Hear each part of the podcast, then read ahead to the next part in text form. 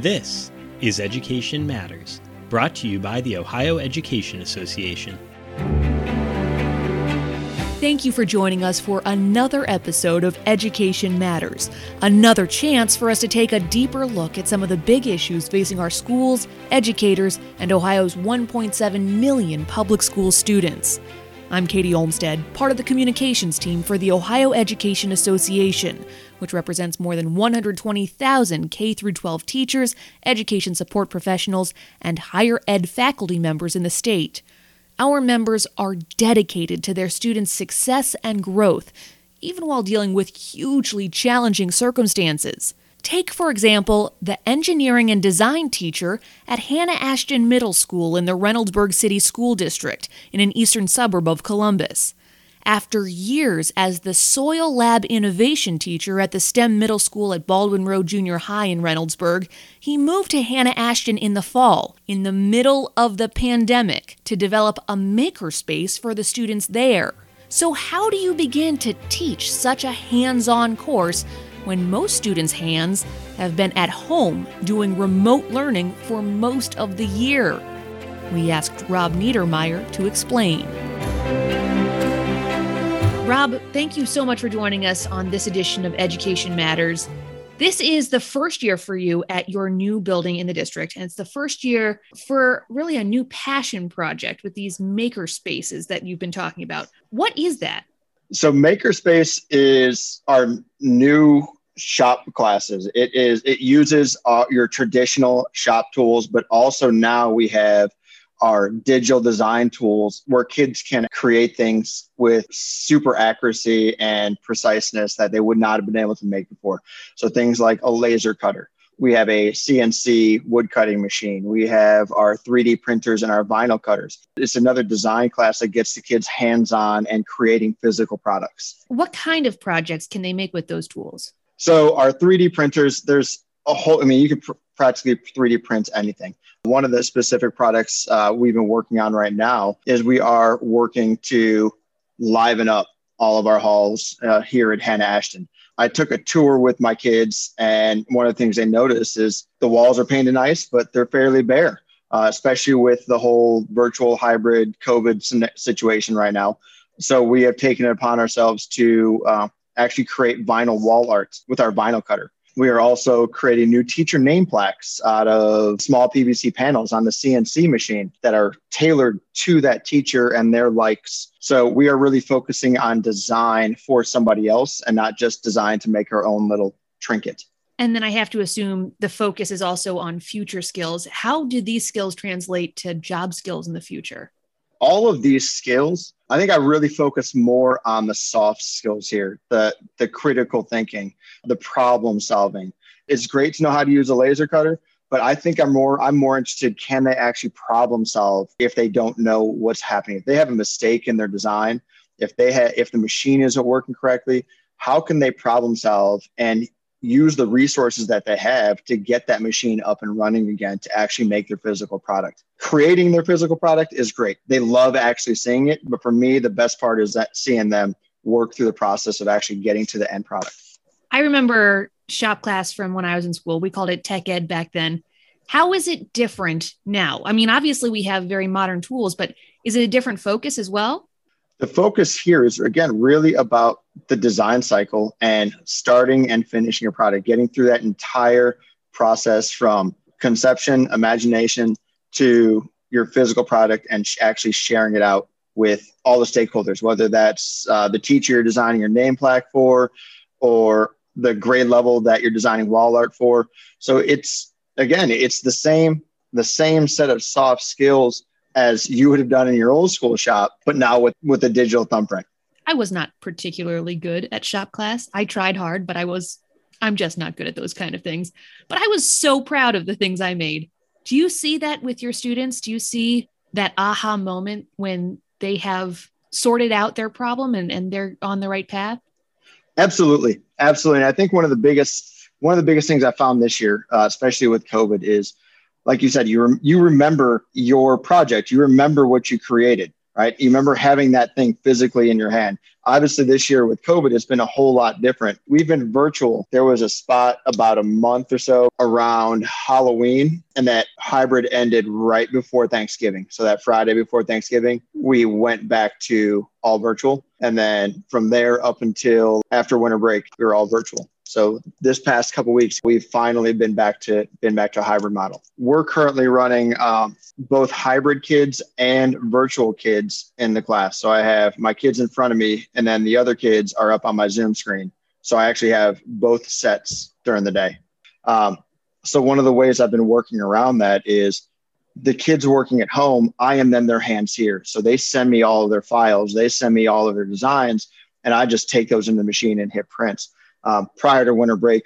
I then played delivery driver after school each day and dropped a couple products off at, at their houses. And you could just see the kids looking through the window, waving at you. They were super excited to actually have that physical product in your hand. Um, they had seen it through the through the zoom lens. Um, they actually watched it. We have cameras on some of our devices, so they actually watched it get cut on some of the devices and get it printed on there. But when you actually have that physical product in your hand that they created, um, you can just see the energy coming through them from them through their through their window. Let's talk about what COVID has done to the school year. Um, you've been virtual, you've been hybrid, and you've been a lot of both. Yeah, it, it's definitely thrown a uh, a lot of curveballs at us, uh, a lot of rethinking how we're doing things the, again, the, the biggest problem was how are we going to take a class that is 90% hands on with tools and other pieces of equipment and do that in a virtual world. Luckily, the, the tools we have, we've been able to find software that the kids can actually use on their Chromebooks at home. Um, and then they can, like I said, they can send those files to me. And uh, either I or some of the hybrid kids here, they will then be the hands and hit press play on those machines. So it's been a lot of rethinking how we're doing things. It's been a lot of looking at what projects I want to do and how can we do that in a digital world. Did you imagine when you decided to sign up for this new role that this would be the world we're living in right now? I knew I kind of knew what I got into because this was a last minute decision for me. This uh, I joined the team here at Hannah Ashton right before school started. So I already had an idea what school was going to look like with COVID. I just then had to figure out how I was going to, how I was going to run that. and it, it, took, I think my first couple projects were not as successful as I liked it, would have liked them to. But I think that's the biggest, uh, any teacher really getting into PBL and getting into any kind of new innovative design, whether it's a new innovative process or if it's just new to them. One of the first things they really need to do is, is, is learn how to fail. Take what you've done. If it doesn't work, figure out what worked with it, figure out what didn't, and then then go from there. So there was a lot of adjustment and fine tuning kind of on the fly on my end. Well, I love the way that you talk about learning to teach this course, the same way you talk about the skills that your students get from this course. Learning to fail is a big part of that. The problem solving is a big part of that. Have you found any surprising opportunities from this non traditional teaching environment you found yourself in? A great opportunity with all these great virtual tools is we now have the ability to communicate and collaborate with schools and students and experts anywhere across the world. We, I'm currently in the process of working with a uh, a former colleague of mine to, to design some projects. She's now in a, in a completely different district running her makerspace there. I was working with some, with a teacher over at Baldwin uh, to collaborate between our building and their building on a project. Uh, so kids are no longer limited to who's in their class. They're no longer limited to the teacher directly in front of them. We have we have Zoom, we have Meets, we have all the other different video conferencing software that we can access anybody from anywhere in the world. So that's been an amazing opportunity. You're no stranger to developing new practices and programs, though. Before you moved to Hannah Ashton Middle School, you created the soil lab over at STEM Middle in your same district. Talk to me about your work there. At my last school, at Baldwin Road Middle School here in Reynoldsburg, I was running our urban agriculture and environmental science lab. We call it our soil lab. It was a uh, it was a space that we had in the building that was developed with a previous grant, but it had been going unused. So we actually created a, a science based elective course uh, that, again, was extremely hands on, uh, focused on things like environmental stewardship, and things like uh, food security for our kids. So, where was that program when you got your hands on it? How did you build it out like that? That program, it was it was used as an after school club, um, and it was fairly underutilized at the time when I had joined the team there. And we wanted to really use it as a as a space uh, and get every student in there because at the time with clubs, you only get you only get a few students into each club.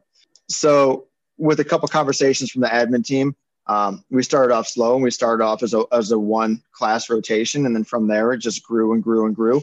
Uh, and at the time last year, I had a, uh, I had a full roster, a full caseload of kids coming through there. I think I saw almost every single kid come through that space, every student come through that, the soil lab in one year. So it's been an amazing experience to start something from scratch. Did it surprise you to see that grow? I, I have to imagine you had you had big dreams when you were starting, but did you see this developing into what it became? So I didn't really know where it was going to go. And I didn't have any preconceived notions of where I wanted it to go. Um, my philosophy is I want the kids to decide to decide that.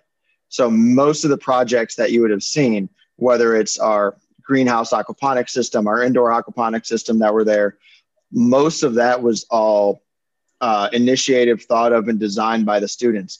Uh, I just tended to be the uh, the facilitator of all of those projects and guiding them to the right answers and showing them the proper tool usage and how we can actually get those built and then use them in an appropriate way. Uh, so everything you see there and pretty much what I'm starting here at Hannah Ashton is is kind of running the same way. Uh, I want the kids to be the ones driving this classroom, driving this space. It's their school. I want them to take charge of it. So yes, it definitely was a, a completely different set of tools that we're using. But again, some of the skill sets were the same. Problem solving. Our plants aren't growing correctly. Well, let's see what let's see what we need to test to find out what we need to change. And just constant observation of the things around us. So a lot of the, the again, a lot of the soft skills were the same. We did have uh, that STEM Middle Baldwin has a makerspace in there as well and we, I would collaborate with the teacher in that makerspace and we would do some cross curricular, cross space projects. So I'm not new to any of these tools. The focus now is strictly on the ones here. But it also immerses them in a world that I don't think they'd probably have a lot of access to otherwise. I have to say, when I think of Reynoldsburg, agriculture is not the first word that springs to my head.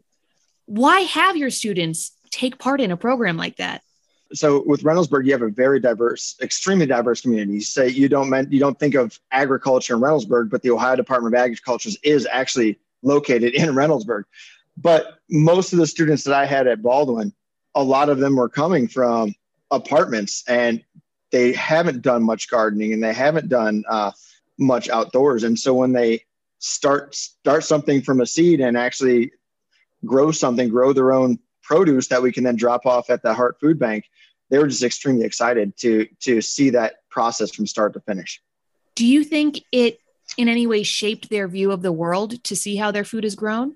Absolutely. I think it, it definitely made them more aware of uh, the not only cultural differences of food, but some of the social economic ramifications of food and food deserts. Um, that's definitely one of the, the pieces we focus on is we we look at their food culture, other people, other people's food culture. We would look at uh, where in Central Ohio are there any food deserts? Where in Reynoldsburg are there currently food deserts? And then we would look at how to uh, how to problem solve that. One of the last projects we did was to upgrade our greenhouse and have a hydroponic system working in the greenhouse that could run year round. Uh, in March, when everything shut down, we had just gotten it up and running.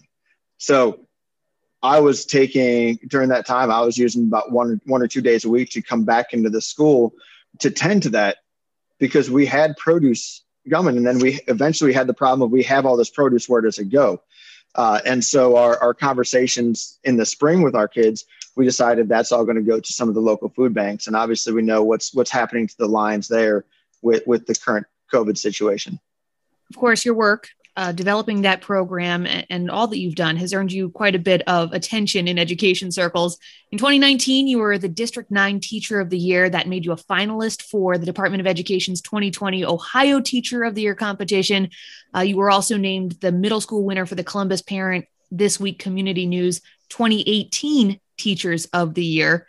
What did those awards mean to you? And more importantly, what did that mean for the experience you were able to bring to your students? So, as far as the experience, let's talk about that. It obviously opens opened me up to a whole new world of people I can talk with uh, and collaborate with, and that's been amazing. the The entire uh, Ohio Teacher of the Year cohorts, um, all the district, all the district winners there, um, and everybody at Ohio Department of Education has been an amazing resource to chat and talk with and share ideas.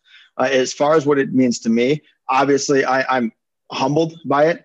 Um, I originally wasn't going to going to apply for the Ohio Teacher of the Year. I was nominated. I had my I had my nom- nomination, uh, and then from there you go through the application process. And I'd let my students know that I've been nominated. I really wasn't sure if I was to that caliber, um, if I even deserved that. And they were the ones who persuaded me to go and fill out the application. They because I'm always harping on them to finish what they start and get their work done. They then turned my own words back on me and forced me to to complete that whole process. So I, I promised them that no matter where I start or finish, that I was going to see the entire process through. And uh, it was a, it was an amazing journey. Met some amazing people through that whole process, and still meeting amazing people through that process.